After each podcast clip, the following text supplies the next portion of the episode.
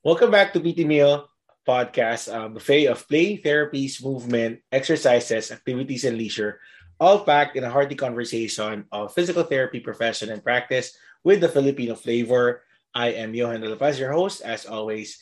Thank you very much for joining us. For those who haven't, um, you know, for those who have, you know, first time listening, if you haven't subscribed yet, uh, you can listen to our podcast in Spotify, Apple Podcast, um, Google Podcast, and, and our iHeartRadio and other podcast apps that you're listening to. You can also subscribe to our YouTube channel and watch the episodes there. All right. So for today's episode, we are going to talk about uh yung yung another track or one one opportunity or track where physical therapists can go to is kung medyo on your on the academic side ka pwede kang mag-PhD. So, ang kakusapin natin dito ngayon ay isang uh, doctoral candidate uh, sa sa on her way to get her PhD. Di ba nag-bakil ako kasi hindi ako gumawa ng script. Okay, so so my guest is uh, a former uh, co-worker sa sa USC when when I taught there. Uh, she finished. Uh, she earned her Bachelor of Science uh, degree in physical therapy from La Salle um, Health Sciences University uh, and her Master of Science in Physical Therapy from the University of Santo Tomas. She is on uh, study study break leave. Uh, mm-hmm. Still currently uh, affiliated with University of Santo Tomas College of Rehabilitation Sciences. And uh, yeah, so my guest is Roxanne Fernandez, a doctoral candidate at University of Waikato. Hi, I'm Rox. Kamusta na? Hello. Thank you for inviting me. Okay lang. Kinakabahan ako. Pareho tayo kasi nag, ayun, wala nga akong script eh. Very informal lang po. Casual. ko lang. Casual conversation. Yes. Casual conversation. Pag-usapan natin yung uh, your your PhD journey yung uh, in your on your way to earning your uh, PhD. Uh, before we really dive into the, our topic this afternoon or this day, excuse me. May hangin na lumabas. so before we really dive in to our topic, which is uh, you know exploring uh, your your journey to earning your PhD. Uh, let's start muna sa yung physical therapy journey. How did you become a physical therapist and what led you to your current track? Okay, sige. Uh, yun, I, the plan was, okay, my dad wanted me to become a doctor, medical doctor. Mm-hmm. So, common story naman to among PTs, feeling ko makaka-relate sila na, alam mo, hindi mo to personal choice. So, if you're going to ask me, pers- my personal choice was to become an IT, so, software engineer. Mm. So, because that time medyo in demand na yung yung yung, yung career na yon. And then, yun nga, but then again, you need to follow your parents, you need to follow kung ano yung gusto nila sa'yo. So, we discussed the options for pre-med courses. And then, one factor to consider is, was, ano yung magiging job opportunity, okay, or options, just in case hindi ako magko-continue to med school. And that time, yung best option was nga dentistry. Mm-hmm. So nag-enroll mag-enroll pa lang ako sa CEU. So ready na yon. So first course, first choice was dentistry and then second choice pharmacy. But then again, that time medyo magulo sa Manila because again, president natin nun sa ERAP, so medyo magulo doon. So because of safety reason, um, naging hesitant si na lola ko na mag-continue ako mag-enroll sa Manila. And then we decided na, okay, hanap ka na lang ng university around Cavite. And of course nga, si Lasal, Lasal naman yung super okay na university. And mag na may available courses, okay, or pre-med. So, we discuss, um, and then, yun nga, nag-end up, pinaka best course or pre-med is physical therapy. So PT. So yun yung end up nun. Um, what else? Di nag-continue ng PT, I don't have any idea. Clueless ako ano yung job natin kasi hindi naman din siya. Until now, hindi naman ganun siya ka-popular, right? So, I'm very lucky lang and grateful sa teachers ko sa Lasal because they're very ano yun, um, patient and tolerant. Super nag-guide kami to understand well kung ano yung PT. Mm-hmm. And I'm very blessed and grateful also na I was able to experience yung integrated curriculum. Okay, sa integrated curriculum, dun ko na-realize, dun ko na deeply understand, may deeply understanding na, oh, bakit kayo naaral sa basic side? Ano yung connection niya dito sa medical surgical conditions? And then, oh, papasok sa evaluation, si assessment, and then later on, sa rehabilitation or PT management. So, naumikot siya sa ganon. Mm-hmm. So, amazed na ako. Sabi ko, ay, ang galing naman ng PT. Kasi para ka na rin doktor. Kasi lahat na, diba? Mm-hmm. Hindi naman siya super, uh, ano ba tawag nito, na too much information. Kasi by that time, di mo naman alam kung ano yung too much at saka hindi, diba? Kung ano lang yung meron, ito yung, ano, ito yung binibigay, ito yon But by that time talaga, super, ano lang ako, super, na-inlove ako sa PT. Kasi nga, ang galing natin. Tapos mm-hmm. may immersion sa community. So mas lalo ko siya na-appreciate. Tapos may internship. Tapos different population yung na-handle. May pediatric, may geria, um, alam mo yun, may neurologic, may musculoskeletal. So sabi ko, wow, ang galing. Kahit saan pwede. So, and then that time, super in love na nga, sabi ko, uh, I talked to my dad and then I said, Dad, I don't want to go to med school na. So that's it. Pumayag naman. Yun din, cut na din yung allowance ko. so yun siya. And then, paano ka napunta sa present career ko as an educator? So, syempre, very idealistic ka naman before when you graduated, gusto mo talagang practice yung profession natin. So I tried talaga, nag-volunteer sa pediatric institutions kasi gusto ko talaga ng mag-handle ng pediatrics, ng CP. Um, siguro two to three months sa government hospital. But then again, you need to earn money. Kasi nga wala akong allowance sa ako hingi. So, kailangan mong gumawa. Na-try ko din talaga yung home care. So, nakita mo talaga yung struggle. Doon mo na-realize na, hindi talaga siya, alam mo yun, kung monetary talaga yung hinahanap mo sa profession, hindi talaga siya, yun nga, hindi ka makakakuha ng ganong fulfillment sa profession natin sa Philippines ha, sa Philippine setting. So, and then that time, na invite naman ako ng teachers from Lasal. Um, and then yun nga, sabi, try Marox mag-teaching demo. And then fortunately, yun nga, napasok sa academe. Mm-hmm. And then, paano napunta sa Lasal, or rather sa UST, uh, because of MSPT. Mm-hmm. Uh, requirement kasi yung masters, diba? When you're teaching the university, you have to take masters. No choice, no. I mean, no choice. Required talaga siya. So, may mga options ka din na ano yung take mong MS, ano yung take mong masters. But right. then again, after with the alignment, ano yung alignment nung, ano yung, ano yun, yung goal ng institution, ng department, dun sa, I mean, yung goal mismo nung, nung, nung department sa PT mismo. So, mm. yun nga, sa MSPT. And at the time naman, sa MSPT, available yung course na yun sa USD. Doon na doon nag-start. Mm. Tapos, yun na, nakilala ko si Dr. Dr. Sherry Peralta. She was my thesis advisor, my mentor. And then, something happened.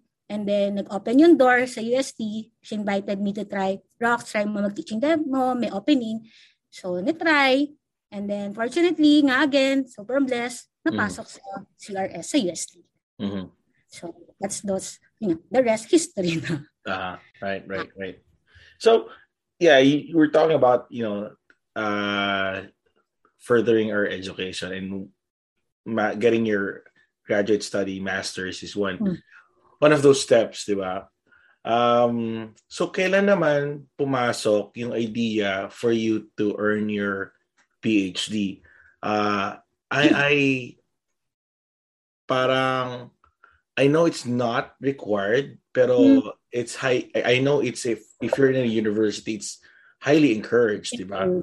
Yeah, mm. encouraged, pero not required. As long as you're uh, you have a master's, okay ka na mag-work sa university kasi sure. dapat your your your degree is higher than the, the bachelor's, di ba? Pero where, when, or what event or you know instance did pursuing your PhD um, come to your mind, or you know you know, you, you got like, sige, pwedeng nating explore yung idea ng PhD? Hmm. Okay. So, tama ka naman doon. Hindi naman siya talaga full requirement talaga. Hindi ka hmm. naman, encourage ka lang to take. Hmm. Nasa sa'yo yung palagi. Hmm. So, nandun ka na sa, pag nag-take ka na ng MSPT, medyo nung time na ayoko na mag-aral kasi hirap naman talaga. Di ba? May mga ganun ka feeling na ayoko na, nakapagod. Yeah. Di ba? After my master's, ganun din. Ang feel ko na, ayoko na, tapos ko na. Tapos yung time na nung, sabay pa siya sa work, di ba? Part-time ka nag-work, part-time ka student. I mean, full-time ka naman doon sa teaching, full-time ka din sa sa sa grad at sa grad grad student. But then again, ang hirap ma-manage ng time. So, nung time ko rin, nasa Lasal ako, tapos travel ako ng UST twice or thrice a week, diba? So, mm. nandun yung difficulty, nandun yung struggle na, yoko na, tama na. Uh, then again, pumasok ako sa UST nga, so na-open naman din siya. Okay? So, nung time na noon, first two or three years sa UST, since nakilala ko nga sila, Dr. Janine Dison, kilala din naman ng profession yun natin, Sir Alvin Atlas. Hmm. So, nakita ko, ay, ang galing naman. Pwede pala. Parang siguro pwede, kaya naman pala. So, nandun na, naglalaro na na. Gusto ko rin mag-aral. Mm-hmm. Okay. pa mag-aral sa mga mag-pursue. But, but that time, siguro around 2012 or 13, 14, hindi pa siya ganun ka-solid Di pa ganun 100% na, okay, decided na ako, I have to pursue my PhD. Mm. I have to take a risk and then take a challenge. That step. Okay. Mm, so, siguro ano lang, short history lang talaga na nag, nag, nag, nag-trigger. So, ah. yun nga. so, 2015, 2015 ba? So, around that year, 2015-2016, very grateful lang talaga na may bagong opportunity na dumating. So, naging part ka ng admin, naging college secretary ako. Tapos, tapos, um, nung time din nun, naging part din naman ako ng research project ni Dr. Suarez. Okay. So, parang collaborative research siya. So, kasama mo dun sa research project ng different colleges, medicine, engineering, pharmacy, I guess, and then not pharmacy. I don't know, but they, but the main colleges na nandun is yung medicine, CRS, uh, tsaka engineering. Mm. So, syempre, may expectation sa'yo kasi it's about regarding integrating uh, technology rehabilitation. So, papasok yung paggamit ng Vicon, yung motion analysis, motion capture system na medyo di naman may alam, may konting alam on how to to manipulate or how to use that machine. So, kaya ka nandun. And then, So, yun. Um, doon na rin gradually, mm-hmm. gradually, gradually na-realize ko, uh, nag-reflect, by 2016 or 17, doon na talaga may admission, mm-hmm. acceptance, mm-hmm. self-awareness na, Roxanne, wala kang alam. I don't know anything about it. And don't stop pretending na alam mo yun. So yun. So nandun na yung feeling na incompetent ako on that on that field. Totoo yun, totoo yun, Seryo. Doon talaga. And I don't want to feel that way kasi very hard ka naman sa sarili mo, diba? Pero kasi Oo, nakikita... Parang ang hard naman nun, Ma'am Rock. baka naman hindi incompetence, baka naman you you felt you lack something. Yeah, inadequate, uh, diba? Inadequate. Uh, parang kulang. Yeah, inadequate. Not naman incompetent. Pero the times, I'm honest talaga, na yun talaga yung na-feel ko. And ayoko talaga ma-feel yun. Kasi hindi naman ako gano'n. Uh, uh, uh, uh. So parang, so yun talaga yung nag-trigger na sabi ko, Rox, I want to learn more about this. Kasi kung mabibigyan ka ulit ng opportunity to be part of another research project, and then they're expecting a lot from you, and you mm. also, diba? You set high standard from, from yourself. So, Rox, you have to do something, diba? Mm. So, yun na. Doon na, doon na talaga yung triggering uh, factor. Yung talaga yung stimulus na Roxanne. Mm. No, that 100% pursue it. Ah. So 2018 nag-start na ako mag-check. Mm. Ngayon, 2019 doon na nag-start na talaga dire-diretso na 'yan. So, gusto ko talaga mag gusto ko talaga mag-PhD nandoon yung motivation. Andun na yung ano na nag-aalat na very dedicated na ako sa application process. Mm-hmm. Nag-aalat ko ng time aside dun sa job mo, sa work mo, kung gusto mo talaga, to sabi ko, Rox, kung gusto mo talaga, you have to need, you need to allot time, dedicate specific time para ma-process yung paper.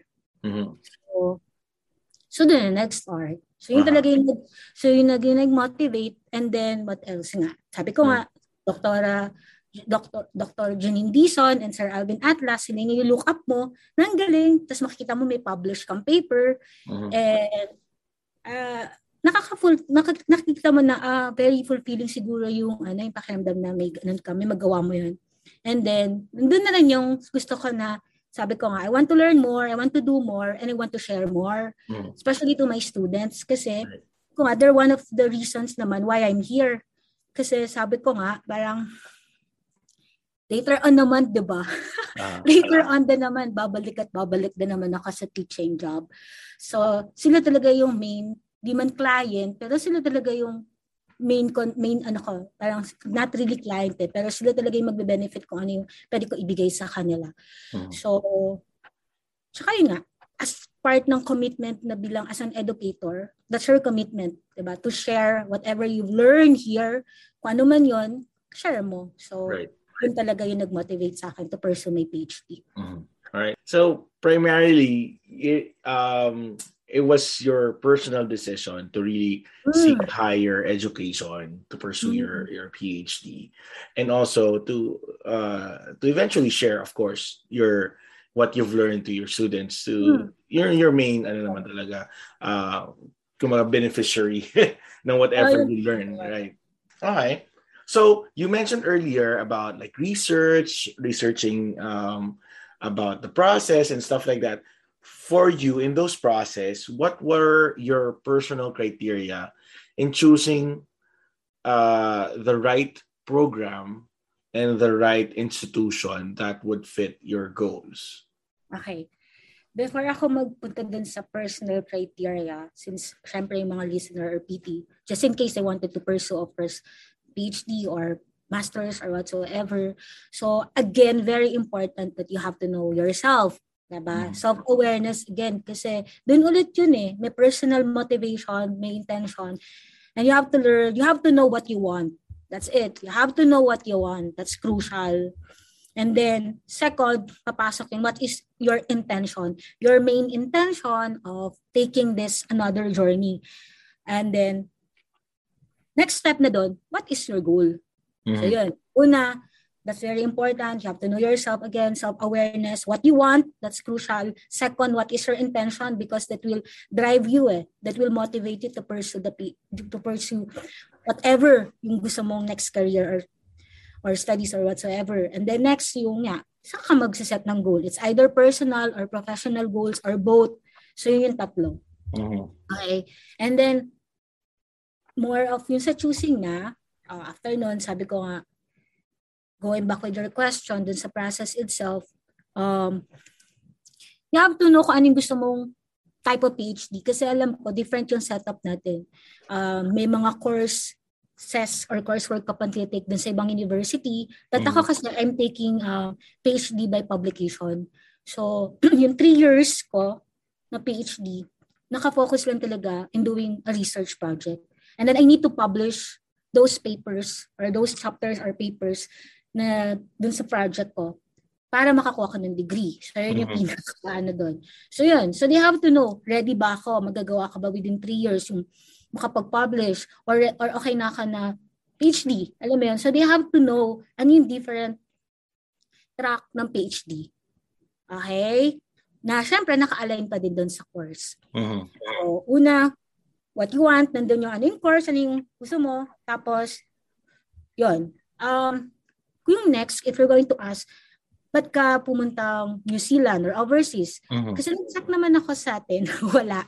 Then sabi ko nga sa'yo before, parang, nagtanong na ako sa'yo kasi di ba parang same lang yung, yung masters mo about kines, di ba? Tama ba? Uh, human movement. Human movement, di ba? Mm-hmm. So sa UP. Mm-hmm. So nagtanong ako sa'yo, sir, may PhD ba niyan sa UP? Mm-hmm. So, nung time na wala pa. Mm. So, nag-check naman ako. So, wala talagang available. So, doon na mm. nag-start na mag, mag, mag-explore ako outside. So, nandun na. So, tine-check ko talaga, it's either biomechanics, kinesiology, or human performance. Mm-hmm. So, ang mga lumabas na, na, na, na countries na ng course na yun, first, Japan, Canada, Australia, and then sa New Zealand. Mm-hmm. Okay. So, naka, sa US din, nakatake, nakakuha ko, umapoint ako sa point na may interview na. Pero yun nga, kailangan ko pa mag, mag, mag-check, mag, mag-test eh, para entrance exam. So, sabi ko, tatagal pa siya lalo. Same with Japan. Mm-hmm. So, I have in language na, na proficiency. I have to learn their language. So, parang, ah. ay, struggle ko. Huwag na, Mahirap pa naman ang Nihongo. Oo, parang, medyo. And then nga, fortunate nga, sa, ay, tapos dun sa Canada naman, pagkaroon din ako ng communication dun sa potential advisor na sabi niya, yun nga, medyo puno na yung, ano niya, yung student niya. So, hindi niya na ako kaya accommodate. Then, yun nga, dito sa New Zealand, yeah, yun. So, hmm. yun. So, so, alam mo na yung course na gusto mo, yung school, tapos, aside dun sa course ng school, you have to know kung anong bang gusto mong PhD mm. na track kasi different yung yung setup. And then next, uh, advisor. Very hmm. critical yung advisor. Sasabihin ko na, sila yung key component by for the for your success in PhD. So you need to learn okay more about your advisor, your potential advisor or advisors. Know them well, know the profile, yung publications or yung research expertise nila. Dapat may alignment kasi mm-hmm. crucial yan, as I said. Ito yung goal mo, ito yung gusto mo matutunan, dapat, 'di ba? naka-align siya dun sa advisor mo kasi mm-hmm. all throughout ng journey, sila talaga yung mag-guide sa'yo. Mm-hmm. So yun, dun talaga. And then I'm very fortunate nga na si uh, Dr. Uh, Kim Hebert Loiser, PT dun siya, tapos expertise niya talaga, biomechanics, tapos naghanap din siya ng student that time. So I emailed her. Nandun nag-start na yung process. Mm-hmm. Once may potential, nakakuha ka ng advisor, doon na magpa-follow na yung step for admission. Mm-hmm. Then okay na. Next na pag meron ka ng advisor, sunod na doon is scholarship. Uh-huh. Okay. Unless you are rich, and you have ano, enough money, diba? to uh, burn. diba? Parang ganun. Kasi parang, ay, three years to. Tapos, alam mo yun, parang wala uh-huh. ka na din assurance later on, diba? Kung ano na mayayari. Pero nga, yun, importante may scholarship ba? Mm. So, so ito, saan, saan mo hinahanap yung scholarship? Like within the university or within the university. for outside? Ah, okay. Within the university, they're offering different uh, uh, scholarship sa postgrad. So, noong mm. time na noon, very grateful. Hinintay, hindi mo na ako nag-apply for scholarship. So, hinintay ko muna, nag-apply ako for admission. So, mm. dun muna eh. So, once na-apply ka admission, so, pinag-pray ko lang since nakuha na ako ng advisor ko, meron na ako potential advisor, may advisor na talaga. Mm. So, ko apply. And then, nung na-receive ko yung yung email from the university, from the Waikato University, ah, super, super, super, super blessed talaga. Kasi nandun na. Ah. Accepted ako sa course, sa program, and then may scholarship. Mm. With allowance pa. So, para, oh. yun, yay. So, yay. good job, good job. So, doon, doon na nag-start. So, yun yung importante. Siguro yun. Mm. Tapos, scholarship. And then, oh. years of completion. Mm. Ilang years ba? So, yun. Kasi baka right. later on, may work ka, so mag-leave ka ng work, so dapat may aware ka, aware ka din kung sa timeline mo, mm-hmm. kaya ba siya sa timeline na sinet mo, mm-hmm. sa mga ganun. And Meron naman PhDs na part-time, no? Na, Meron naman. Uh, you can part-time. do part-time PhD then work at the same time. Hahanapin mo lang talaga yung university na. Oo, oh, meron, meron. Nag-offer naman sila ng part-time and full-time. Pero nga, ang hirap din at saka ang tagal. Mm. So pag part-time ka, of course, siguro they're expecting na may, may work ka aside from mm being a student. Right. So, so yun. Eh, but mm. yun nga, work ka naman nasa Philippines. Ang hirap. Uh-huh. So, so yun. Right, so full-time. Right. Okay. So you mentioned kanina yung track. So your track is PhD by publication. By publication. Ano ba ibang track? Dissertation? Yung, no, uh, yung dissertation, ibig sabihin, tapusin mo lang yung dissertation mo, tapusin mo lang yung project mo, you can have your degree after oral examination once you passed it. Ah. But with okay. PhD by publication, oh, expectations, and it, yun nga, one of the naman criteria, pero yun nga, requirement is you have to publish your paper mm-hmm. within, within the year na ano, yun sa, sa, sa na set. Ayan. And then add ko lang, sorry. Feeling ko, yeah, yun lang. Um, aside dun sa kung tanungin bakit biomechanics, kinesiology, or human performance nga, yun nga, mm. na-validate lang yung choice na yun. Um, siguro, ang galing lang talaga nung, nung timeline. Sobrang blessed lang ako sa life kasi from US, from Lasal, tapos napunta ako sa UST, naging advisor ko si Ma'am Dr. Peralta. Si Dr. Peralta talaga yung nag-open ng lahat ng opportunity ng UST and CRS. Nag, nag-expose sa akin sa lahat na ganito. Mm. So, I really uh, grateful and I owe her big time. Kung ano man na rin sa career ko, 60 to 70% is because of her. So, yun, grateful ako. Tapos, alam mo yun, diba tinatanong tayo, naging faculty ka naman sa CRS, mm. right? Yeah. Tinatanong ka, what is your five-year plan? What is your plan for the next five years? Ano yung nakikita yeah, yeah. mo? So, yung mga ganun. So, mm. yung time naman na nun, parang ako, bahala kayo dyan, basta ako magtuturo lang. Alam mo yun, ganun ka lang naman. Uh-huh. With the flow lang, ganun uh-huh. lang. Tapos yun, tapos, nag-end up lang na siya ng biomechanics or human performance kasi nga, yun din, going back again sa Lasal, uh, nakahandle ako ng, naging coordinator ako ng musculoskeletal. So, medyo knowledge ka na doon. Uh-huh. Medyo, yun nga. Tapos napunta ako sa UST, sa CRS, nagturo din naman ako ng anatomy. So, yun, super ako, super, super, super na in love talaga ako sa, love ko na yung anatomy. Pero mas uh-huh. minahal ko siya nung nasa CRS ako kasi may cadaver. Kasi uh. student naman ako sa Lasal, wala naman kami cadaver. So plastic models lang siya tsaka bones uh-huh. So mas na-appreciate yung anatomy. Mas naging sobra ako na-appreciate din si Lord na wow, galing. Amazingly complex. That's mm-hmm. how I describe anatomy. Mm-hmm. So yun na. Tapos si Dr. Peralta, uh, may... Hindi ka ba naging co-ord ng ano, kines din noon? Parang, pero parang... Kasi parang naalala ko, parang pag sinabing kines, it's you or Sir X.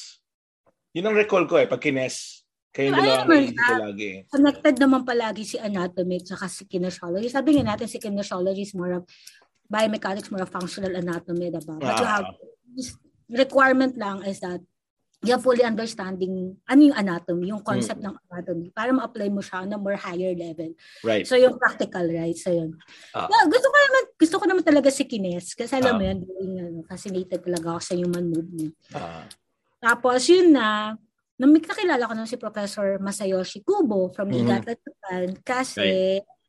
nandun yung connection naman, yung network naman ng college natin sa Niigata University. Mm-hmm. Doon ko siya nakilala, 20, 14 ata, 15. Nung nag-offer ng, I mean, naglabas naman ng ano, ng, ng email sa atin, diba, yung college doon, na sino yung ano, sino yung gusto, 'di ba, na mag-train sa Japan for biomech, 'di ba, for Bicon. Parang nung time na noon naman, nag-try lang ako kasi di naman, hindi ko naman, ay, gusto mo ba? Or hindi ko alam kung nandun ka, wala ka pa. Wala pa yata. Pero nung time, hindi ko naman matanong, Naiya ako magtanong, oy, Ian, gusto mo ba? Kasi kung gusto nila, eh, dalawa lang, di ba? Uh. Ay, nagsasabi na naman ako ng name. So, yung mga natin, faculty natin sa CRS, ano, pero parang um, embarrassing naman na mag-asa ka na, oh, mag-ano ka ba, mag-send ka ba na, ano, na, mag-show ka ba na gusto Application, mo. Application, ganyan. Intent. Yun nga, intent, may intention ka ba? Or Kasi kung gusto mo, tapos dalawa lang, back out ba ako? Uh alam mo yun, parang, sige kayo na lang, okay na. Eh, nung time na wala, oh, sige, try ko. Ah. Tapos, sige, tapos, sige, yun na. Tapos, na, na, na, na, na kaming dalawa ni ex, medyo mm. madami nangyari doon. So, parang yun. Mm. So, yun. Tapos, na-enjoy ko naman siya. Tapos, ah. doon na, nag, ano, doon na nag-start yung, yung, ayoko sabing relationship, yung professional relationship ko with Professor Maya, Masayoshi Kubo na mm. nandun talaga. Ginaid mm. niya ako. And then, as I said, yun na nag-solidify na, mm. yun na yung validation na, rocks, ito na yung gusto ko. Mm. Biomed about human performance. Uh, And until now, si Professor Kubo, advisor ko pa rin siya here in PhD sa research project ko. Mm. So, yeah. Actually, so, maganda nga yung good addition yung force, yung, yung Vicon sa sa CRS kasi hmm. dito dito yung mga uh, ah, DPT students ano nila eh parang normal na sa kanila yung mga force plate, force analysis, parang parang ano na lang, parang nung naka may naka-interact akong student nung conference namin dito, mm. parang oh yeah, we were using that at school, parang Ha? Talaga? Parang kami we just watch videos of it pero never naming na manipulate, na, na, na, nagamit sa lab. So sabi ko, ang gandang addition nun, buti na lang yung mga bagong students sa UST, ka, pwede nang gamitin yun. So, yun na maximize talaga. So, na, na, na, mention mo yon nandun time natin parang nanonood ka lang, diba? So, mm. nagturo ako sa Lasal, coordinator ako ng musculoskeletal na it's about the basta basketball po sa musculoskeletal So, ikaw may handle ng anatomy and kinesiology. So, ikaw yung mag, magpe-prepare ng lahat nun. So, sa buong third year yun. So, noong time na nun, para mas maintindihan nila yung movement analysis, kuha ka lang talaga ng video, diba? Tapos, check mo lang. Tapos, may mga 2D pa noon. 2D lang eh. Mm-hmm. Kung paano mo i-analyze siya, joint per joint, pero hindi pa ganun ka-hardcore. Mm-hmm. So, doon na pumapasok na ah, ito, ganun. Kasi ganun naman talaga, diba? Yung gamit mm-hmm. ng ng biomechanics and anatomy. So uh-huh. yun, so, so very ano lang na, wow, yay, may uh-huh. bike ko, may uh-huh. force uh-huh. excited ka. Uh-huh. Going into your your your um, program, yung PhD in kinesiology, tama ba? Yeah, yeah. Am I mm. correct? Yeah, PhD. Mm. Oh, sorry? Biomechanics. What? PhD in biomechanics. I, PhD in biomechanics, sorry. So going into your program, your your PhD in biomechanics, what were your expectation when you started? Okay. Um, in general, ready mm. naman ako, aware naman ako na pag sa mong PhD, it's a very difficult journey. Mm-hmm. So, ready ka doon. So, may question ka agad doon. Ready ka ba, Rox? Ganyan. Mm-hmm. no, nung, syempre parang ano ka pa, super elated ka pa na na-receive yung application, natanggap ka. Pero bigla nag-subside na na, bigla ako na pa-reflect na na na-receive ko, ah, New Zealand to, ready ba ako? So, may mga ganito ng question, nagda-doubt na, shucks, di ba ako, three years to, sure ba ako dito, natapos ko ba siya on time, pasak ba siya sa timeline ko, so ganun. May mga ganun ka. So, syempre, nag, nag-ask, nag, nag-ask din naman ako ng advice from my dad and friends. Tapos, yun na. So, expectations, first, alam ko, mahirap. Given na yun, mahirap. Pero, nasa mind ko, mind ko, Roxanne, this is your time for yourself This is your commitment sa sarili mo. So I have to stay committed. Sabi mm. ko, kasi sabi ko nga, if not now, when? Mm. Diba? So sabi ko, if not now, when? Diba? So sabi ko, may doubt ko talaga nun kasi first time ko if ever magla- malalayo sa daddy ko na tapos wala naman akong alam sa life. Sorry. Wala alam sa life. Hindi nga ako marunong magluto. Hindi ako marunong magluto. Everything. So, yun yung mga question ng daddy ko, o paano ka? Parang ganun. Sure ka ba? Alam mo yung daddy ko yung nag- nagsasabi sa akin na, sure, about sa lifestyle lang. Ha? Hindi niya hmm. naman sinasabi na, in a way na in academic or kaya mo na hindi ko kaya to, may uh, difficult. Doon siya tanong na, kaya mo ba i-handle or manage yung sarili mo? Meron siya. So, paano ka? paano ka, paano ka kakain? Yung mga ganun. Hindi ka marunong magluto, hindi ka naman marunong mag So may napapatanong na naman ako. Pero may, tapos na-challenge ako doon. So nung pumasok hmm. na agad yung challenge, at tanong ko pa sa dad ko, eh dad may restaurant naman. May, may fast food naman din. May convenience store naman. For sure naman dad, siguro may KFC doon, may McDo doon. So, pabubuhay ako. Uh-huh. alam mo yun, yung part ng expectations mo na mahirap yung PhD, pero alam mo din na mahirap din yung yung ano may yung life ka, around it. Mm-hmm. Yung life. Nandito ka, tapos nagkaroon pa ng COVID na unexpected, na eventually, diba, parang hindi na ako nakauwi. The mm-hmm. original plan was yung every year uuwi ako, spend time mm-hmm. with the family, but then again, because of COVID, wag na. Mm-hmm. Kasi nga, ang daming process na dapat dadaanan. So, mahirap yun. Very isolating.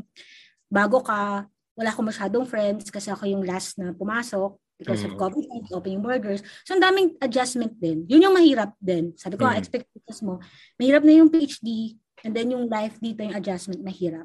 Pero sabi ko nga sa ko, this is my commitment to myself. I have, mm-hmm. I have to stay committed. And then part of the learning process. And alam ko din na madami ako matututunan dito. So, ma, yung, I mean, ano na, para mag-iba din yung perception mo. Mm-hmm sa iba't ibang aspect. Mm-hmm. So, uh, going into the program, mm.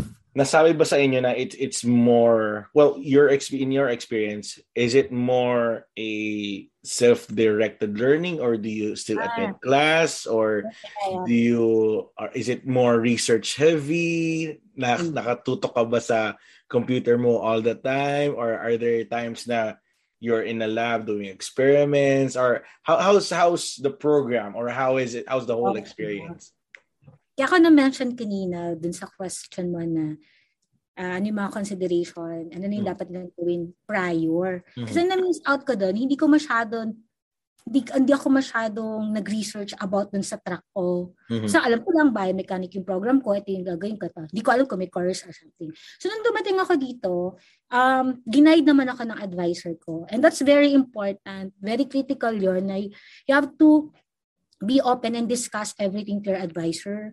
Siguro hmm. kasi teacher din ako, so alam ko din na, ah, kailangan yung teacher magsabi ng expectation. Pero dumating ako dito sa student, so ako nagsabi sa kanya, na, nag-initiate na, ma'am, this is my expectation. So, naintindihan niya naman ito expectations kasi dapat may alignment. Even the research project. Mm-hmm. So, yung sa research project nga, bago ka, before kami mag-end up dun sa research project ko, so tinan muna namin na ano yung Parang nag, ano, nag-combine kami. Tinanong niya ako, Rox, ano ba yung gusto mo? Sabi ko, wala ako talagang maisip. Ang gusto ko lang talaga, since nga medyo na-open ako dun sa what, kasi yung project ni Dr. Peral, eh, Dr. Suarez about more of technology, right? Mm-hmm. So sabi ko, gusto ko na something na may legacy na pwede. Pag nakita mo to, ah, project ko to. Sabi ko, ah. how about mobile application? Let's have developer created, create mobile application to have a more efficient data or rather assessment method. Yung objective, parang ganun. Wala pa kaming idea kung ano. Basta gusto lang namin, oh, sige, let's try. Kasi nga, hindi naman siya trend, pero kailangan needed since nga nagkaroon ng COVID, pwede mo siyang magamit in remote areas, di ba? Tapos since um, expertise niya is calf race, yung hill races. Mm-hmm. So that's the calf race test, yung protocol, enhancement or ng protocol ng calf race test. So doon na, nag-mix up kami na, oh sige, ito na. Tapos mm-hmm. doon na. Tapos, share ko lang din. So, three years, no? So, yung first year, ano talaga siya, first six months is probationary ako for, hindi ko alam kung same with, the, with other school or university. Six months proposal. So, you have to write your research proposal and then after that, you have to depend, yeah, may, may thesis proposal, rather, research proposal defense, tawag nila ito oral examination. Then after that, kapag na pass mo yon doon na mag-start sa data collection. Yung first year ko talaga dedicated with the proposal, data collection. And then finalizing yung ano yung mga papers or rather studies ng project ko. Mm-hmm. Currently, I have six studies. So two, one systematic review, to one narrative review and then the rest experimental studies. Okay. So data collection yung first year and then second year last year analysis ng data and then write up na. Mm-hmm. Tapos this year ito na yung medyo mahirap kasi uh, may expectations na sila dapat may produce ka. Dapat na-send ka na for publication. So right now, I'm waiting for result ng two papers ko for publication. Mahirap din yung publication process. Ha. Ah. Yung rejection, na every time na magbubukas ka ng email at mag-check ka na, hey, what's wrong? May mga doubt na rin na, okay. Pero you have to understand na, Roxanne, it's okay. Lahat ng researcher dumaan dyan. Uh-huh, uh-huh. So, yun nga, yung may expectations na meet, na pag-usapan naman kung ano yung ano yung magiging process. Dapat clear yon Tsaka well-guided dapat ng advisor or advisors mo. Mm-hmm. Open communication with them. Gotcha, gotcha. So, mm-hmm. ang, ang, ang hirap din pala ng mga ganong process, no? Uh, kasi for someone that siguro like me na I I can't seem to follow, you know, deadlines. kaya sabi ko, kaya sabi ko parang okay, okay na muna ako.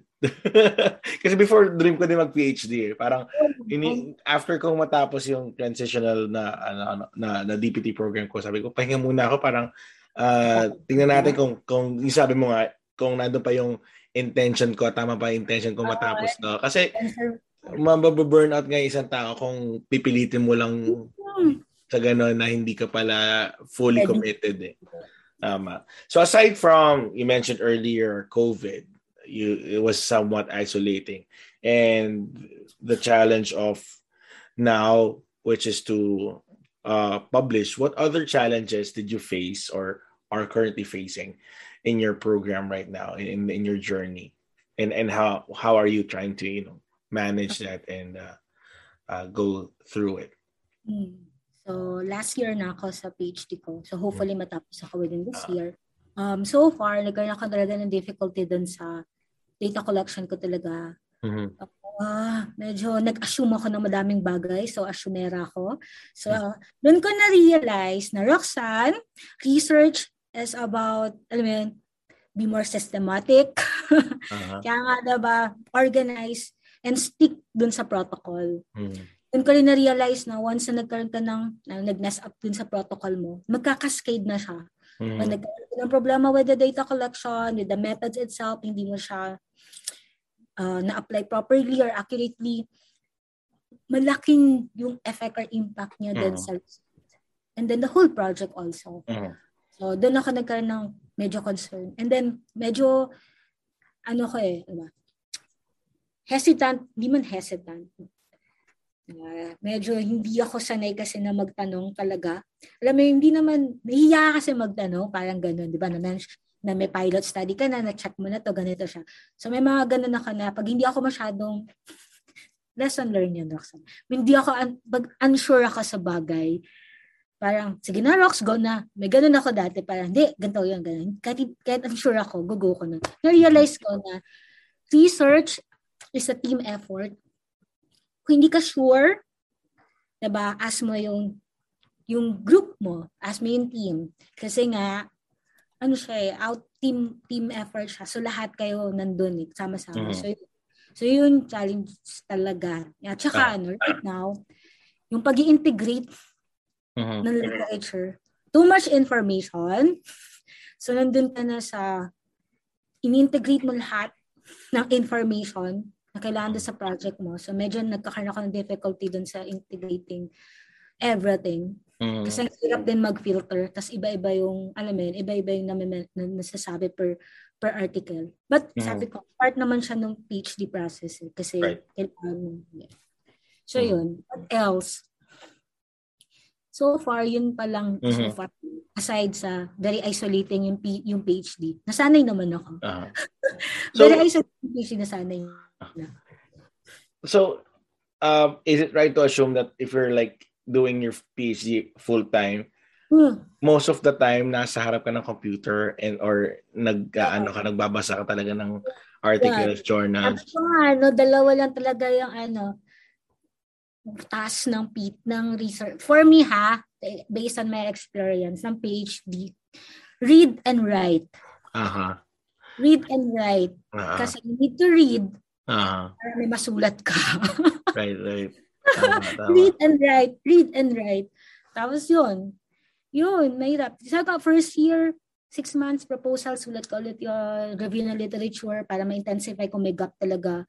Um, sabi ko nga, kasi yung goal mo nga, di ba? Kaya ka pumasok sa PhD, yung commitment nila. Yung goal mo, sabi nga, to share significant original contribution to the existing knowledge. So yun hmm. dapat, yun, yun yung kinoconsider ko nung gumagawa kami ng research project. Something new and then may impact lalo na sa clinic, clinical significance ng gagawin kong project. Sa Roxanne, sak, sak, sak. Significant original contribution to the existing knowledge. So kapag wala yon dun sa criteria ng proposal ko, X na to. So ganun yung kami maggumawa ng project na nung nag-decision na kami, yun yung lagi ako nakafocus. Rock, significant ba to? original ba to? And what will you contribute dun sa existing knowledge? So, mm-hmm. siguro naman, later on, after nitong paper ko, I can really no, say, and proud, yes, may naman, may significant naman. Uh, okay. So, yun. Gusto ko yun na, isap sa significant original contribution to existing knowledge. Existing knowledge. Nice, nice, nice. All right. So, um, when someone finishes their or earn their PhD, ano ba yung mga perceived benefits? Like for you, example, eh, you're in a in the academe uh, in that setting, uh, university, may may may ano ba to? Um, mayroon ba tong role sa promotion, sa salary? Well, alam na natin yung degree. Eh. It's it's PhD. Uh, highest uh, academic um that you degree can that you can earn in, in that setting. Uh, well, marami pa namang iba pero that's the terminal degree sabi nga nila. So mm-hmm. aside from that, uh ano pa yung mga ibang perceived benefits like for example you're in the academic setting? Mm-hmm. Given naman siguro yan and I guess one isa din naman sa nagmo-motivate din sa mga iba, but nagtitik ng PhD. Of course, promotion. Mm-hmm. Napakahirap mm-hmm. naman kasi talaga ma-promote sa atin kung hindi naman talaga about sa credentials, diba? Mm-hmm. And I guess naman, di naman, aside din doon, siguro part ng professional development. For me, personal and professional development. Mm-hmm. Ano siya eh, sabi ko, tong journey na to, hindi lang siya about more of what, theoretical or concept mm-hmm. learning, diba? It's about, for me, very important yung ano yung natutunan ko sa life. Uh-huh. Knowing yourself more. So yung ganun, yung perceive in a professional way, of course, you will earn your degree, mm-hmm. uh, promotion later on, mm-hmm. um, opportunities also to know other researcher or other right. part of the part ng, I mean, researcher or educator also in different mm-hmm. Institution, and mm-hmm. then, kung mas ma-expose ka, Mm-hmm. Kapag mo expose ka sa isang bagay, mas magti-trigger ka na gusto mo matutunan to, di ba? Right. Lalo pag bago. So, uh nandun yung ano, nandun yung ladder na parang, nandun yung ano na, gusto ko to, chain. Mm-hmm. Pupunta uh ka sa conference, makikita mm-hmm. mo. No, may ganung opportunity eh. Right. Ma- ma- ma-invite ka sa speaker, mm-hmm. mag-invite ka gumawa ng workshop. So, mm-hmm. more of gaining also yung experience and expertise dun sa field. Uh-huh. So yun, yung knowledge mo dun sa specific na field na to, mas mm. ma-enhance. Right. So later on, more or less, paano ko ba sasabihin in a good way? It's like you're uh, opening doors for yourself. no? doors. Oo, yeah. yun. And then madaming ano, experience, madami opportunity. Right. Na pwede kita. Mm-hmm. And you sabi mo kanina na with like conferences, you meet other people, also some researchers can hmm. reach out to you na collaborate you're expert on this they're expert on that. They wanna you know join forces.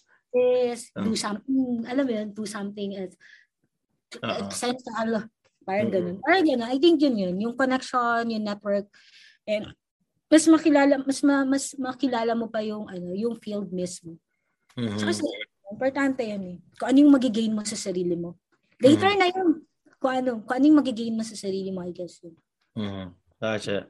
So parang ang ending talaga ng PhD is like you're going to somewhat be a, a well, um, you're gonna be a master of that field of that subject. Kasi for that long, three, kumari, full-time gagawin yun, yun lang talaga yung binabasa mo.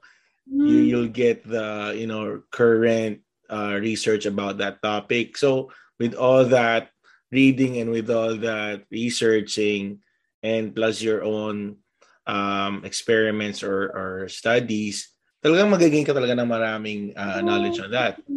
Mm. Mm-hmm. So, gain ka ng knowledge, gain ka ng... Di mo naman, ako for me lang, for you ha, di naman ako nag ng expert maging expert ako dito. Gusto ko lang maging knowledgeable. Mm-hmm. Kasi yung expertise na sinasabi, kailangan mo kasi, paano ba, ma-expose, magawa to ng several times eh. As in several, mm-hmm. kasi hindi mo naman siya mape-perfect eh. Mm-hmm. Kasi di mo naman alam kung ano yung maging, maging, ano maging concern or problem or issues later on eh. Mm-hmm. So akin lang, gusto ko may deeper understanding. Pag may deeper understanding ka dun sa ano, pwede mo lang gawin, pwede ka na mag-experiment, pwede ka na mag-try. Right. Kasi alam mo yung foundation, solid yung foundation. Mm-hmm. So yun. Gotcha, gotcha. So right now, uh, you're almost at the end of your journey. Um, what do you like most about being a PhD student and and your specific your specific program there in in uh, Waikata? Um, siguro yung ano. Waikato pala, sorry. It's okay. Yung PhD by publication, uh-huh. doon ko talaga na-appreciate yung maging student. Mm-hmm. Ang sarap maging student. Mas ma-appreciate mo ulit. Parang ito yung pinaka best life ever. ang dalawa yung student kasi ano eh, sinasabi, pwede, alam mo yan, yung ano mo na magkamali, gets mo mm-hmm. yun? Parang, okay na magkamali, tawa ka lang, and then learn next time. Mm-hmm. And then do better next time. Uh, yung liberty also, yung mm-hmm. freedom, na ito yung gusto kong gawin, hawak mo yung time, ito yung gusto mong aralin, ito yung gusto kong mag-concentrate dito, yun. Tapos, guided and supportive pa yung mga advisors ko, so I'm very mm-hmm. blessed about that. Um, and then yung interaction mo with the different students also from different mm. countries. Mm. Kasi nakikita mo yung struggle din nila, nakilala mo sila, ano yung intentions, ano yung goals nila for taking PhD. Mm. And then you gain friends, diba? Mm. Um, what else? Siguro yung so far, ina-enjoy ko, ay, yung process of doing the research itself. Mm-hmm. Lalo na yung legit na, shucks, totoo na ako na talaga to. Gusto ko yung nagsiset up ng laboratory, wala na si Chacha. Hindi ako makatulong ng... Hi kay Mom Chacha. Hi kay Mom Chacha. Hindi na ako makatulong ng, alam mo yon kina ng Fifi, kina Sir Ken, yung mga kasama ko sa bahay mechanics ga, ano. Hindi ako makaano, kilala naman nila yung feeling ko naman. Si Sir Ken Sosa and si, si Ma'am Fifi Chavez. So sila yung mga kasama ko sa team naman na Sir Tupe. Parang nung nakita ko na ay ako nagsiset up sakala sakay mo yung yung bike ko, ay rather, hindi kasi bike yung gamit ibang motion capture system. Nalagay mo talaga sa wall, si set up mo yung eight cameras, tapos si set up mo yung yung first plate, yung first plate kasi namin hindi naka ano sa ground eh, unlike sa atin sa UST. So talaga set up mo siya. Tapos in, alam mo, kakabit mo talaga na nakasync lahat siya sa sa sa computer and everything, pati EMG and tapos yung calibration, yun yung pinakamahirap na part kasi dapat calibratable. Alam mo naman yan, di ba? Dapat mm. well calibrated lahat. So yun yun. Yung minsan, pawis na pawis talaga ako kasi talaga naawa ko sa sarili ko kasi ako lang, maaga kang gigising kasi uh. syempre, sorry. Hindi ako nagko-complain na. Uh. Na-realize ko kasi na ang saya ng process kasi mm. parang Siyempre, dapat... Mas na-appreciate mo siya kasi ginagawa mo siya. Oo, diba? Two hours, two hours prior ng data collection, nandun ka na dapat sa laboratory. So, minsan ikaw maaga, Saturday, Sunday, nandun ka kasi yun lang available ng time, available time para dun sa participant. So, nandun, yun yung appreciate ko na, shot, legit na ako. Parang legit na ako. Wala akong katulong, Chacha, I need help. Chacha, buhat mo to. Or Chacha, God. Hawakan mo tong ladder para stable ako. Dito, wala. Ako yung, walang hawak sa'yo, ikaw bubuhat nito. Yung ganun. Mm-hmm. Yung pag-set up, pag-analyze ng, ng data. Mm-hmm. Ako din ginawa ng stat ko.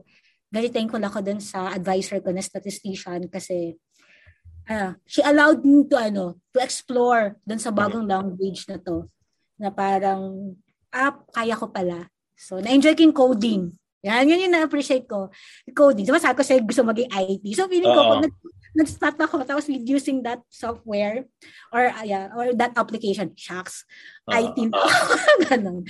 So hindi ka pa pala nalayo eh, no? Baka baka sa susunod uh, ano naman mass PhD or ano ibang ano naman sa sa coding ka naman sa IT. Pero mas natatawa nga ako, natatawa yung advisor ko yun, si, si Ma'am Josie Athens from Otago mm. University siya. Kasi very excited ako i-try lahat. Kasi mm-hmm. Alam mo siya, parang laruan sa akin. Laro sa akin yung R. So parang pag, shucks, ang galing, bago na, eh, may mga ganun ka na feeling mo, nag, nag ano, role playing ka para lang mas mo-motivate ka do sa pag, paggawa ng paper mo. So yun. And then yung mm-hmm. pagsulat, yung pag-organize ng thoughts, that's very important also. Filtering, so yun. Mm-hmm. And then, yun. And then yung discussion mo with your advisors. Kasi more mas dati sila yung expert dun sa field eh. Different yung yung ano nila, yung perceptions nila sa perception nila sa iba't ibang bagay. Mm-hmm. Pero ang galing ba paano sila mag-isip. Mm-hmm. Very open without judgment. so, so yeah, without judgment. Mm-hmm. Hmm. At hindi mo damot. Very generous sila. Mm-hmm. Kaya ang sarap din makipag-work sa kanila. Hindi sila hindi sila madamot sa knowledge. Kasi merong iba ganun, 'di ba? Yoko, gusto ko ako lang maging okay dito, ako lang may alam nito. Pero mm-hmm. sa kanila, sa dalawa sa tatlong niya, parang go Roxanne, go Roxanne, digest it, digest it. Uh, yun ang magaganda eh. Yun ang magagandang mentor sa higher education eh. Yung, ah. Sila yung tipong parang cheerleader mo. Mm. Uh, Na parang sila try, go, go, go. Ano yung kailangan natin para magawa mo yun? Parang mm.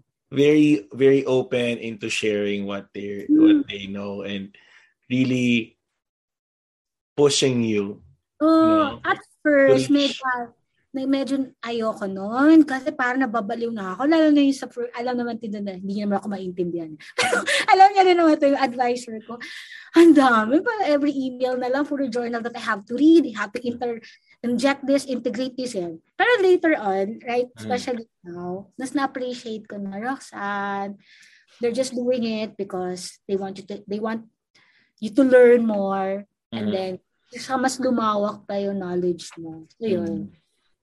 Mm. Um, and recently, uh, well, re- recently pa rin naman, that's last year, uh, you had that, that biomechanics day, di ba?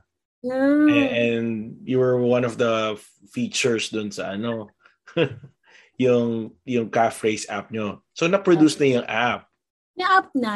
Uh-uh. So, develop na yung app, but as part of the re- my research project, yung validation and reliability, validation paper for that for that mm-hmm. app. So yun na lang, waiting na ako. Nasa publication na siya right now. Uh-huh. Waiting for for the result. Hopefully talaga this year because needed talaga siya kasi uh, ang dami na din nag-email sa amin that they wanted to use the app for their research. Uh-huh. So, syempre, before you use it, dapat may, may, may backup literature na, yes, it's valid and reliable. But it is valid and reliable. We're just waiting na lang talaga for the publication of the paper. So, in a short description, ano ba yung ano nyo? Ano ba yung app na to? Uh, What does okay. it do? Okay. So, siguro hindi, hindi ko kasi alam kung familiar lahat dun sa calf raise test. But similarly, dun sa MMT na ankle plantar flexors, you ask your mm-hmm. patient to do heel raises and then mm-hmm. may, number, may corresponding number of heel raises para ma-assume natin na and we can say na categorize normal, good, blah, blah, right. blah. Mm-hmm. Right? But a calf raise test is a screening tool or functional outcome measure for endurance, strength, and performance of the calf raise, of the mm-hmm. calf muscle per se. Mm-hmm. Pero in clinics kasi, we don't have any equipment to objectively measure right. yung gusto natin outcomes, diba? Mm-hmm. In-observe so, lang, tsaka nila, narratives lang ng PT. Na-mention mo before, common naman sa clinic yun, di ba? Like gait analysis, paano masasabi? Tapos very subjective, di ba? So sabi mo, yun na, when we do human movement or movement analysis, sabi natin, very subjective, di ba? Kasi wala uh, tayong equipment to use the, to monitor or to track the movement itself. So, yun. So, tapos, paano ba? Yun nga, sa clinic, observation lang. Kasi hindi pa ganun ka standard, walang standard protocol mm-hmm. dun sa pag-measure ng calf raise. Mm-hmm. Um, tapos, what else? Yung binibenta yung calf, yung application. yung calf raise, mobile app, so nagtatrack siya ng heel raises, mm-hmm. hindi lang number of repetitions yung kaya niya i-measure. Sabi ko nga, if this functional measure or outcome measure is for assessment of the holistic function of the cup muscle, parang hindi naman ata enough na repetitions lang yung, di ba? Para masabi mm-hmm. mong, ah, ganda, mm-hmm. siya. So there are other outcome measures that the application can analyze or can yeah, retrieve. So meron siyang work, may power, the height, which is crucial, diba? Lalo na sa mga may Achilles tendon rupture. Mm-hmm. So, alam mo yun, so, yun, so, may, number of repetitions, work, power, uh, height, and fatigue index. So those are the mm. outcomes na minimeasure na pwede mong makuha or ma-retrieve using our application. Ah, so it's na. very objective. Uh-huh. And then may makikita, may makikita ka talagang kasi pwede ka mag-retrieve ng data doon eh. Mm-hmm. Pag nakuha mo siya, analyze mo na siya, tapos doon na, pwede mong isend ngayon doon sa client mo na ito yung mga ito yung nakuha namin sa iyo, sa ganun. Mm. So at least hindi lang siya ano, hindi lang siya ganun ka subjective na ito lang yung nakuha. So mm. monitoring also. All right. Meron ka ng objective data. And then mas mas feeling ko mas maging accurate and more specific yung approach mo sa evaluation as well in management. Mm. Ayos yun eh, when you mentioned power, power, well, work and ano yun, work over, over, over time. Mm So mm. pati yon na measure niya how fast you how fast you yes. perform. Kasi dun sa uh, minamarket ko again. Kasi mga, hindi, hindi, mo, hindi mo minamarket kasi tinatanong ko naman eh. hindi pa siya available sa Usapan naman natin siya. Ah, hindi pa naman siya available sa Android, pero later on yun yung plan ng PM na mag available siya sa Android. Medyo expensive kasi. So right now, available pa lang siya sa Apple. Sa tapos, aside doon, may mga options. O, di ba, hmm. magaling. Aside doon, may cadence. Kasi may cadence ka eh, na kailangan mong i-follow. So, yung oh, cadence, yung tempo. So, meron akong, okay. meron akong 90, 60, and 120. So, kaya that's why, pwede mong talagang i-check yung power kasi different rate, di ba? We're after mm-hmm. different Right, so, right, right. Bakit kailangan ba ng power? Essential lalo na kung dati athletic yung patient mo. Aha. Uh-huh. So, Diba? So, yun. Kasi because of, yung Achilles tendon is, alam mo na, mm. diba? So, I see. So, okay. Ayun, Jeez. So, please, download it. It's for uh, free right now. Free pa lang, free siya right now. And then, yeah. Oh, okay. I see that. I see that. That's, uh, that's, uh, mobile app. uh, amazing. All right. So, um, what have you learned so far in your journey? uh, academic or personal or professional? Less in, in professional and academic siguro ano lang. Mas na-appreciate ko yung research. Before kasi parang research. uh, parang dati, research. Ganun, research. Pero ngayon, na-appreciate mo siya. Ang galing. Parang ganun. Ang galing. Hindi ka naman mayabang. Hindi mo, hindi ka naman kailangan. Na-appreciate mo lang na, oh, ito pala siya. Tapos yung mga napapublish na paper, mas na-appreciate mo yung yung significant ng paper. Mm-hmm. Diba? Sasabi ko nga, pag PhD, yun yung training ground. For me, PhD, training ground. Graduate ka, it's, it's up to you kung gusto mo i-continue as a researcher to do more papers, to do more mm. studies, or consult, or whatsoever. Pero lagi nasa mind, dapat may, at least may significant contribution ka dun sa profession mo. Mm-hmm. So yun yung natutunan ko. Sabi nga ni Professor Masayoshi Kubo, Rox, always think what will be the clinical significance of this paper. Hindi lang basta paper, hindi lang basta goal mo ma-publish, mm-hmm. but your goal is what is your, alam mo, share dun sa field? Ah, right. What yung share mo sa field? Kasi sabi, di ba, alam mo naman yan, as a clinician, yung book natin ginagamit in clinics, hindi naman siya ganun ka-updated, right? So ano yung lagi natin? Evidence-based, evidence-based practice. Ano yung pinaka-basis, reference natin? Punta sa databases, search ka ng recent journal regarding dun sa treatment na to, evaluation na to. If effective, you can apply to your patient, right? Sino ba yung magbe-benefit later on? Center mo, lagi, is patient, yung client natin. So, nandun naman lagi. Evidence-based, kaya mo siya ginagamit kasi based sa literature, effective siya. Kung hindi siya mm. effective, mo siya gagamitin. Mm-hmm. So, it's a guide, that, it's a guide protocol among different professions, but especially sa PT. Mm-hmm. So, yun yung natutunan ko. Personally, naging mas introspective mag, mas maging grateful sa lahat, even in small things. Mas na-appreciate ko lahat.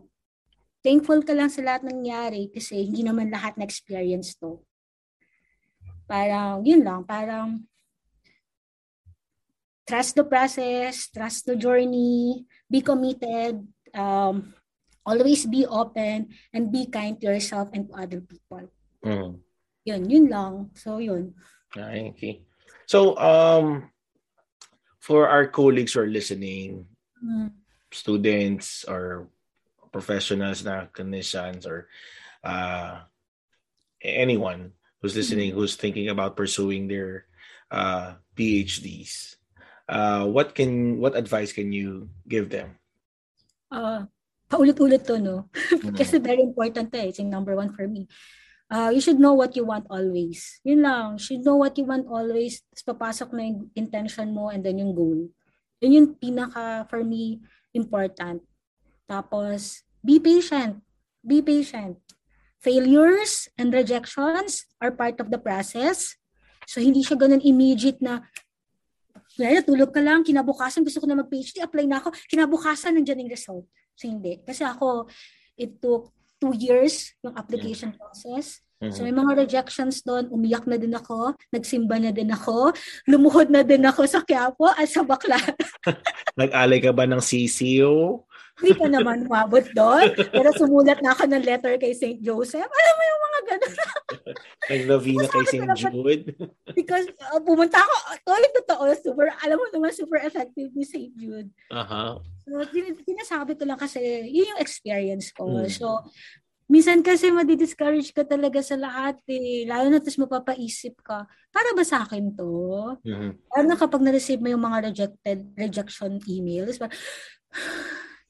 Magte-take ka ng test, tapos bagsak ka, I have to take another exam. Wala na mm. mga ganun. So, usap ka sa, adv- sa potential advisor mo, hindi kayo nakapag, hindi, hindi naging okay. So, may mga ganun. So, be patient. Kung gusto mo talaga, ha? Mm-hmm. Kung gusto mo talaga, sabi ko nga, if you really want it, pursue it. Tapos yun na, failure, rejection, part ng life, but you have to trust the journey. You have to trust him or kung sino man yung gusto mong i-trust. But always remember, kung para sa'yo, para sa'yo. True. Then I don't waste that. time. Right? Mm-hmm. Don't waste time kasi hindi na tayo bata eh. So, yun lang. Lagi mo rin check kaya pa ba? Nasa timeline ko pa ba? Uh-huh. Eh, sabi ko, sabi naman ng iba, ang PhD wala naman talaga siya sa edad eh. But then again, you have to factor also yung, alam mo, nadamit mo iba, nadami mo dapat i-factor. But uh-huh. then again, yun, yun lang. Uh-huh. So, pursue, yun, yun lang. Yeah. Pwede rin naman siguro mag-PhD without an end goal eh. Y- yung, yung gusto mo lang talaga matuto, no? At meron ka namang means. Oo naman. At kung uh, means ka, gusto mo talagang matuto. Oo uh, naman. But be ready na yung journey na to, hindi naman siya katulad nung, alam mo yon workshop, workshop lang. Hindi. Dapat aware ka na, oy, mahirap to. Sinasabi ko na, mahirap to. Uh, Siyempre, PhD yan eh. Iba, iba talaga ang requirements ng PhD. I feel it. Compared to uh, bachelors and, and, and masters, no? So, iba Saka, talaga. Ano, paano ko ba, uh, nakalimutan ko dapat i-mention ko. Uh, hindi, sabi, hindi siya ganun kadali.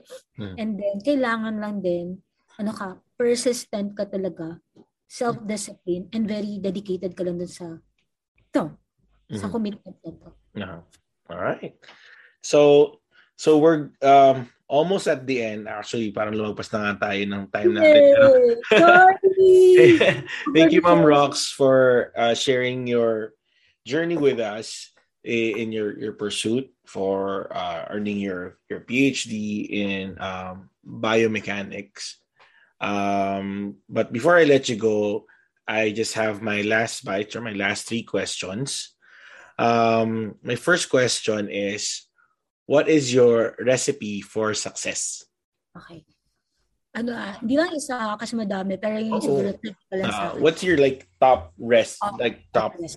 Mm-hmm. Ano lang maisip ko right now? Mm-hmm. Yung first siguro, faith. Sabi mm-hmm. ko, faith lang. Mm-hmm. Trust Him. Sabi ko nga, meant to, kung para sa'yo, para sa'yo, trust Him. Pray a lot. Yun. Mm-hmm. Second, good relationship with your family and with your friends. Mm-hmm. Okay? And then, yung naka-attach dun sa good relationship na yan is being grateful with them. Uh-huh. Kasi sabi ko nga, mahirap na yung journey, isolating, pero lagi mong kakampi yung biggest support system mo is your friends. Mm-hmm. First number one is your family. Mm-hmm. I'm very blessed lang na meron akong supportive na dad na kahit anong gusto ko, ano yung plan ko sa life, nandyan siya. So, alam mo yun, di siya nangingialam sa personal ko, parang ganun. Ano yung gusto mo, go. Pero mag-a-advise siya, magsasabi siya ng, ito yung pros, ito yung cons, but at the end of the day, it's your life, gawin mo. Kasi right. ikaw, life mo yan. And then friends. Mm-hmm.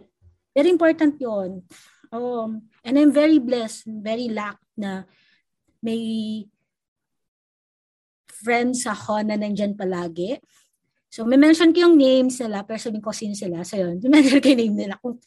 Of course, sila. Sir Kim Medallion, OT, faculty ng CRS. Very grateful ako sa kanya kasi tinulungan niya ako na mag-change yung perception ko sa life. Naging mas magaan kung paano ko i-take yung life. Um, of course, yung group na, yung friends ko sa CRS, sila Sir Christopher Cruz, sila Sir Ken Sosa, hi to them. Uh, just to appreciate them. Sila Ma'am Fifi, sila Tina, sila Zaira, uh, sino ba? Mga friends ko doon. Tapos mga students ko, mga previous students natin. I guess meron ka rin communication din, right? Until mm-hmm. now, with our previous some, students. Yeah. So, nandun sila. Isabella, so yun. Sila Ado. So, and yun yung mga fr- mga students ko from Lasal. Alam mo yun, until now, nandyan sila. Mag-share ka lang ng konting achievement um, mag-message sila sa iyo, congratulate ka. Alam mo yun, yung tipiko, magsabi na proud sila sa iyo. Parang dati ko nagsasabi sa kanila nun, di ba? Uh-huh. Pag na-achieve sila. Pero iba kapag sila uh-huh. yung nagsasabi sa iyo. So, very helpful yun from Lasal and from UST sa Sierra students ko. Ano na, friends ko now, mm-hmm. iba, iba yung iba yung joy na binibigay nila. Mm-hmm kapag nag-message sila sa akin, bibigyan ng encouragement, yan. Sila Ge- Gerald Enriquez. So sila yun nandyan talaga. So yun, good relationship attached doon yung be grateful with everything. And last, will be persistent and be committed. Dalawa siguro lagi magkato. Be persistent, be committed. Add ko na din yon work hard, but most importantly, work smart. Mm-hmm. Ay, kasi magkaiba sila. Pero, yun, be persistent. Kung ano yung gusto mo mangyari sa life, go for it. Ito yung gusto mo, go. All right. Uh, your recipe for success, prayer, relationship, and being grateful, persistence, and commitment. Yeah. And that's your, uh, yeah, helps you to succeed in. But hindi naman po successful, pero parang importante lang siguro. That, that pushes you to that direction. Yeah, to do better. Uh, siguro to do better. Uh, Mahirap mo kasi. successful, di naman Hindi kasi we're we're all aiming for success, di ba? So what is our intern internal recipe or yung ano ba natin, ano ba yung mga uh, key factors that would help us in that you know, yeah, to reach that, that goal. Uh-huh. Hindi ko nasabing successful di talaga. All right, second question. Um, in our profession, as mm-hmm. physical therapists how how can we elevate ourselves or, or or take everyone with us in our profession to elevate our profession uh be kind with each other mm-hmm. that's number one be kind lalo na sa difficult times so di na sa difficult times pero especially mm-hmm. ngayon um let's try to treat each other para be para ba equal treatment Mm-hmm. Lahat tayo equal. Mm-hmm. Um, yun. Mm-hmm. Um, be be open to learn. Mm-hmm. Um, avoid as much as possible being so or too judgmental. Mm-hmm. Because we are in the field na, alam mo it's a learning field. So That's lahat true. tayo natuto. Mm-hmm. So let's try to help each other. Uh-huh uh, we can say, alam mo yun, feedback but in a good way. Hindi mo naman siya kailangan sugarcoat eh. But you have to do it in nicely and polite and with respect. Yeah, mm. yeah. Be kind That's and right. be respect. And then, try to collaborate more. Mm. Try to ano yun, collaborate more para lang din kasi at the end of the day our goal is to improve 'di ba yung service natin especially nga be giving quality service sa client natin. Mm. Tsaka mas ma-elevate naman yung profession. So yun. Mm. Kahit sino man ang client natin, whether it's our patients or our students or whoever. So, yeah. Basta, Maganda, I like it.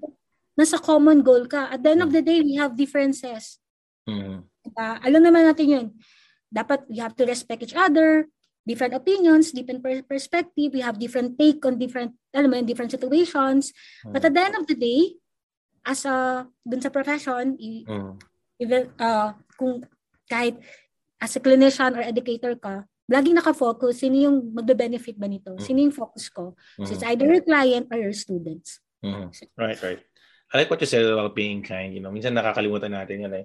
We're, we're all professionals, di ba? Mm-hmm. Whether uh, you became my professor or I became your students, now we're all you know we all oh, have that license. We're we're professionals na dapat and that's how we should treat treat each other mm-hmm. as professionals and with respect. Respect. Not siguro hindi na yung sasabi kasi ng mga tao like respect is earned. Pero give the respect earned to a human person. Kahit na siguro sabi natin kaaway mo siya tao pa rin naman siya. So, al- oh, diba? somewhat, a little respect, di ba? Uh, feel ko naman, sir, hindi ka magiging, sabi natin, always be kind, diba? Pero uh-huh. kind kasi yung isa sa mga factor doon is yung respect mo eh. Hindi mo pwedeng kind ka sa kanya pero walang respect. So, mm. hindi ka kind sa kanya. Mm. Kasi magkadikit sila palagi. Uh, plastic na yun pag walang respect. Diba?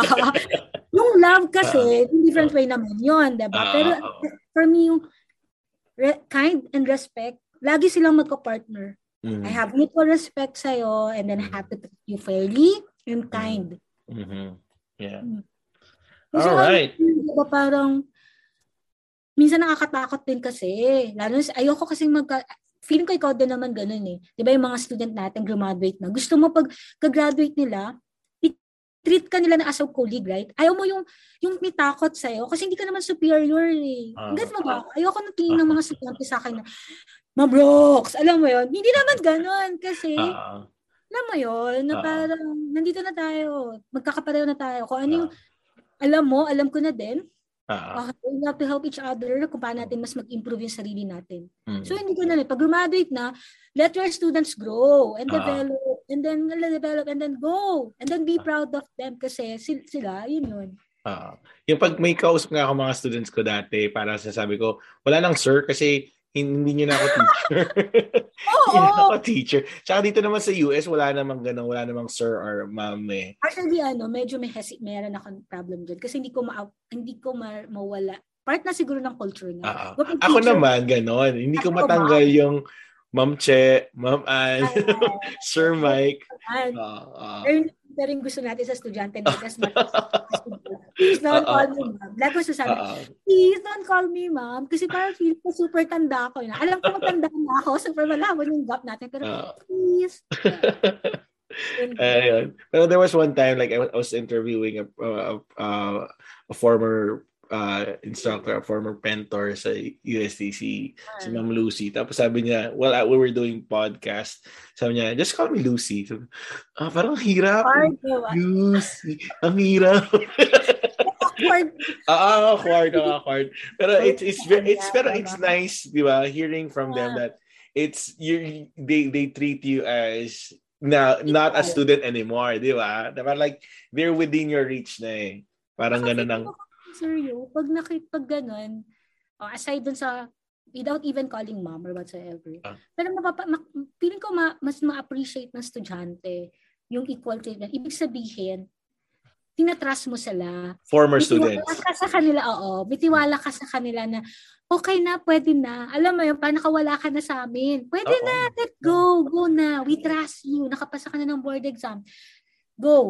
Tsaka you're on your you're you are your own person already. Wala na akong hawak sa uh, direksyon ng buhay mo kasi hindi naman nakita estudyante eh. Na-achieve mo na yung kailangan mo achieve with your own effort and accord. Eh, they, di ba? That's your achievement. Anything after that, it's yours na. Pero masarap din naman sa feeling, sir, yun na nag-ask sila ng advice, right? Ay, oh. Ma'am, okay ba to? Ma'am, uh, okay ba to? Okay lang naman. They will, they will ano, follow your, your advice or not. But then again, yung, yung ano lang, yung feeling na pupunta sila sa'yo. Parang ganun, okay. So at least, ah, may tiwala pala sila sa'yo. so masaya, masaya yun. Feel ako, mm. yung educate, yung pagiging teacher talaga, fulfillment ko talaga yon yung satisfaction mm. ng joy ko yung after uh, na graduate may mga friends ako na student. Uh-huh. Until now, super proud ako sa kanila and I guess proud din sila sa akin. Magkikita uh-huh. kami next time equal. Oo. Uh-huh.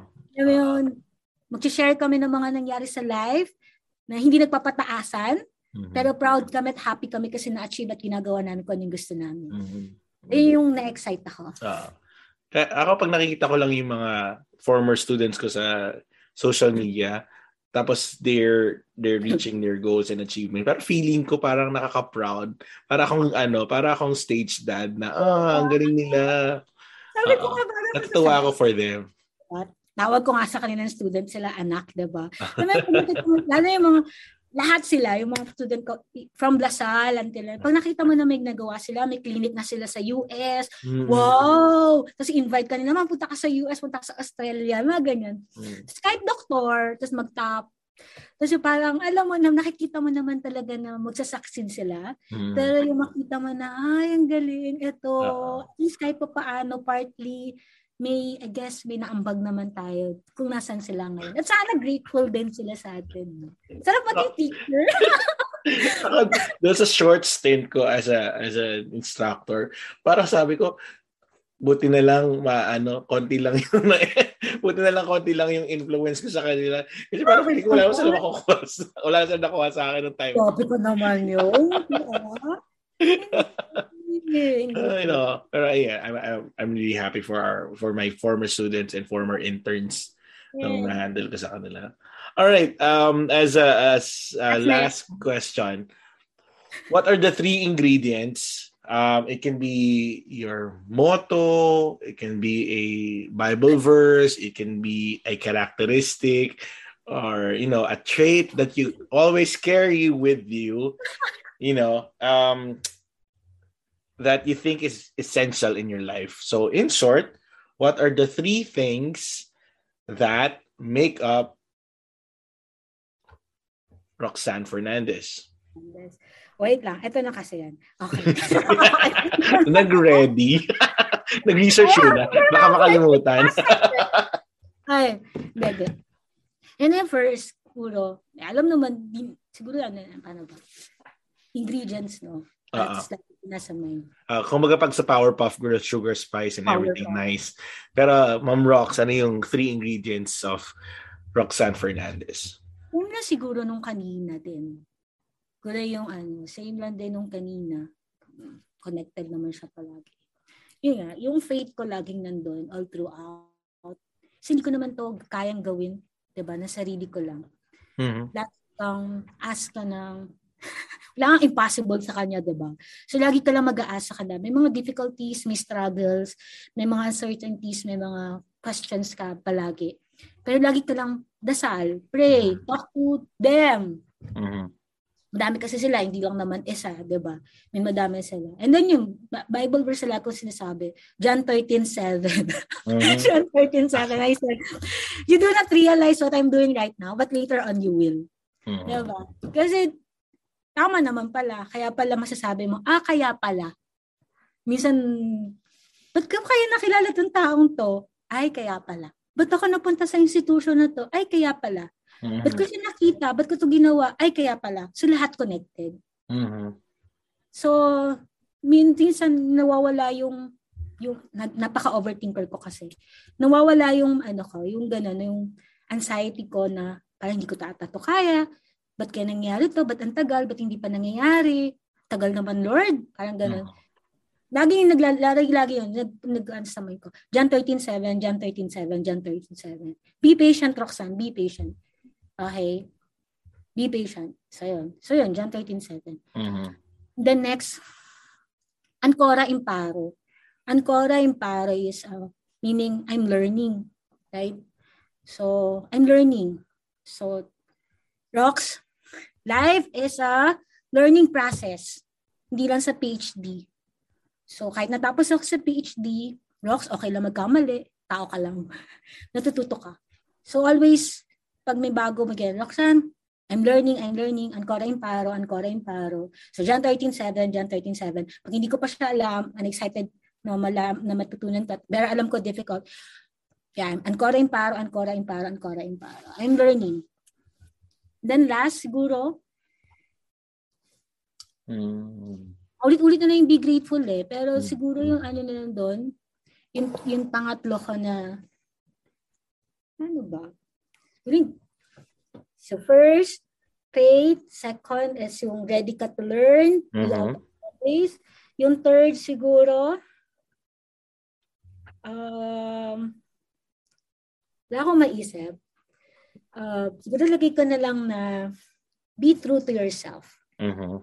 Try to be authentic. Mm-hmm. Don't compare yourself, diba, sa ibang tao. Mm-hmm. Kasi iba-iba ka. Iba-iba ka. Siguro yun. Mm-hmm. Faith, I'm learning, and then last, try not to compare yourself. Kasi pag kinompare mo yung sarili mo, wala. Walang mangyayari kasi lagi kang nakaano sa standard nila. Ba't siya ganito? Ba't ito nakuha niya? Ba't ito ganito? So, right. hindi. So, iba yung life mo sa kanila, iba yung gusto mo sa kanila. So, yeah, focus on your life, Roxanne. Mm-hmm. Yun lang. Sana right. tama mo na sagot ko, di ba? uh, uh, first, uh, sa ingredient mo ay faith, John 13:7, which is, ano ulit? and Jesus replied, Now I don't know, uh, you don't realize what's happening right now, but later on you will. Mm-hmm. Yeah. In short, parang, ah, kaya pala. Uh-huh. Later on, you will understand everything. May ganda. purpose lahat. Ah, ang ganda no. Ang ganda. Favorite, I, I gusto ko na yung uh, verse na sinabi mo. Kasi in in past interviews, usually ganun na sinasabi ko na um, there's proper timing for everything and there's purpose. So, hindi mo man alam yung ng purpose ng nangyari sa ngayon, later on, marirealize mo. Mm. And it's na Bible din pala eh. No? Lahat naman nga. Tsaka mm. yung na-connected. Sabi uh, ng universe, lahat tayo connected sa isa't isa. right. Parang Jeremiah 29:11 for those who are mm-hmm. familiar. For I know the plans that I have for you. Plans for you to prosper and not to harm you. Plans to give you hope and future. So yeah. yun. And Ancora Impa, Imp, Imp, Imp, Ancora Imparo, I'm still learning. And being true to yourself and not comparing yourself to others. Tama naman. Tama naman. That's a good that's a that's a good three ingredients. All right. Again, thank you, Mom Rox, for sharing your time with us, your experience with us, and some advice to our colleagues who want to pursue their PhDs in the future. Hindi mo mag-burp. So, so ah, tsaka, oh, before, before we end this, no, for last, first muna, because I have second na an mention. Yung first siguro, yun nga, lahat ko anong gusto nilang gawin, uh, ang daldal ko, diba? Kasi parang, act on, parang act on it and make it happen. Mm-hmm. Hindi lang basta siya idea, hindi lang siya vision, hindi lang ba siya dream. Mm-hmm. Kung meron ka naisip, okay yon okay yon maganda yan, pero naman lagi nag-start. Act on it, make, make it happen. Mm-hmm. And then second, before we end this, very thankful ako sa opportunity, no? Sir, kasi alam ko yung platform, alam ko yung objective. Sabi ko nga, sabi ko nga, kailangan yung, ano eh, lalo na ngayon, hindi, ang hirap ng communication yung face-to-face because of the health conditions that we have currently. So, ang ganda ng platform, ang dami niyang pwedeng, uh, ano ma-convey na message. Tapos, uh, siguro, ma-realize din ng mga PTs na ang daming options, ang daming opportunities. Um, walang restriction yung PT. And then, wala rin magsasabi, wala rin mag-judge sa'yo kung ano yung gusto mo. So, sana din, hindi lang din ito yung platform. May iba din. Tapos, may mga ibang students din na lumapit sa'yo or colleagues or kahit sino man, PTs, researcher, clinicians na mag-collaborate sa'yo kasi maganda yung objective ng platform. Mm. And sana mas ma-continue pa, mas madaming content. Wow! wow! well, content creator. content na ganito kasi maganda, maganda. Na-appreciate ko. I'm very thankful ako. Natuwa ako. Di ba? Ang daldal ko kasi. I'm very thankful, thankful talaga ako with the opportunity na to.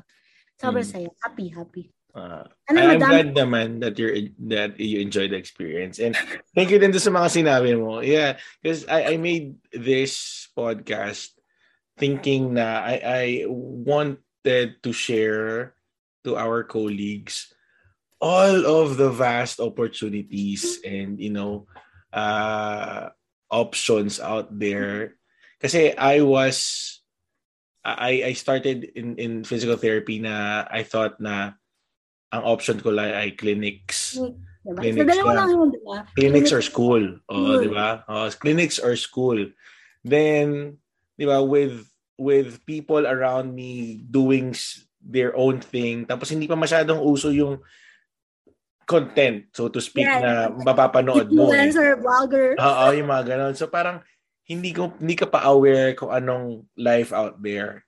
Oh. So I I was hoping that with this we I I could you know put the spotlight on different settings, different practices uh within the profession or outside the profession kasi I also I also think that our skill set as physical therapists can be applied in other industries.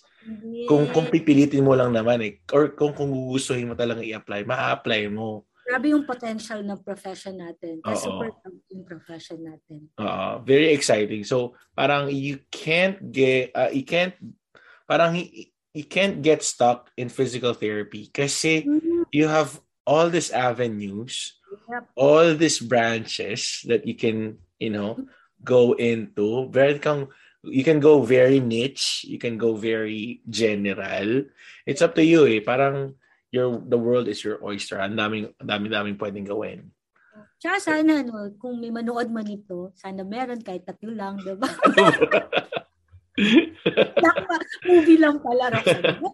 So para sana ano, or kahit mabasa or ano sa Facebook, sana sila din mag-initiate. Baka may other content din sila or subject. Right. topic na gusto nilang i-cover mo, na nahiya hmm. lang sila, hindi nila hindi sila hindi nila alam paano to.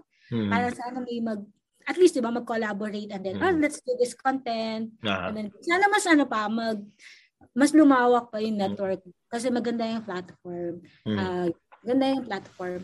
Yeah, sobra. Thank you, thank you. Yeah, I'm yeah, I'm also sometimes I'm also relying on the the viewers, the listeners sa mga subjects, topics that they want to talk about or people that they want me to guess kasi syempre limited lang yung circle ko di ba so uh, I, I also rely on suggestions on you know kung sino yung uh, gusto nila or would they they think would fit and you know as a, a good guest. Yun. So open naman ako to you know have anyone who's willing to share the the goal of the podcast to share their you know expertise their their knowledge even their unique practices with me and the whole you know people are listening community or part sila na alam mo yun, government or ano yun. Right, right, right. Yeah.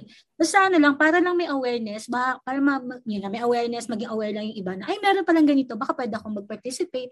Hmm. Uy, may community palang ganitong project, may research project pala, baka pwede mag-communicate. Kasi dito mag-start yung, ano, yung, yung initiative na mag-networking, Mm-hmm. And then yung mabubuo yung relationship and then yung band, may camaraderie, may mabubuong project. Mm-hmm. So mag, mag, mag Ganda, gandang story nun, eh, no? Nag-collaborate tayo sa PT Meal podcast. Ganda tayo na PT Meal headed research, ganyan.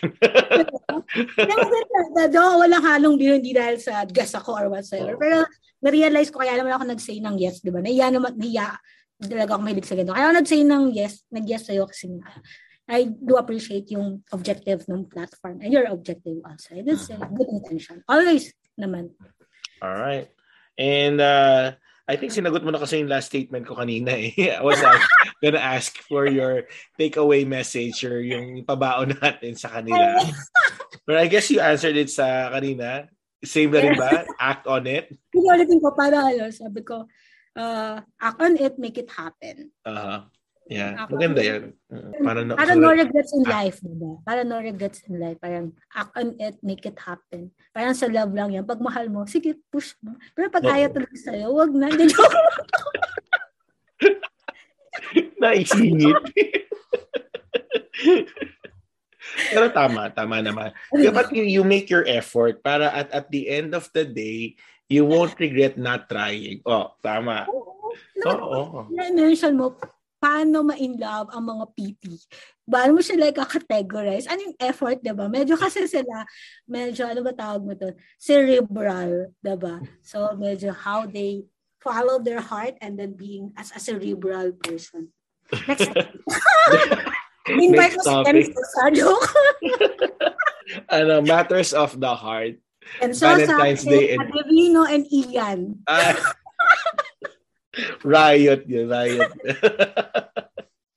uh, again, Mom Rocks, thank you very much for this very much, very informative uh, and, and, and thoughtful uh, conversation uh, about your journey in reaching your PhD degree. Okay. See ya. Thank, thank you. you.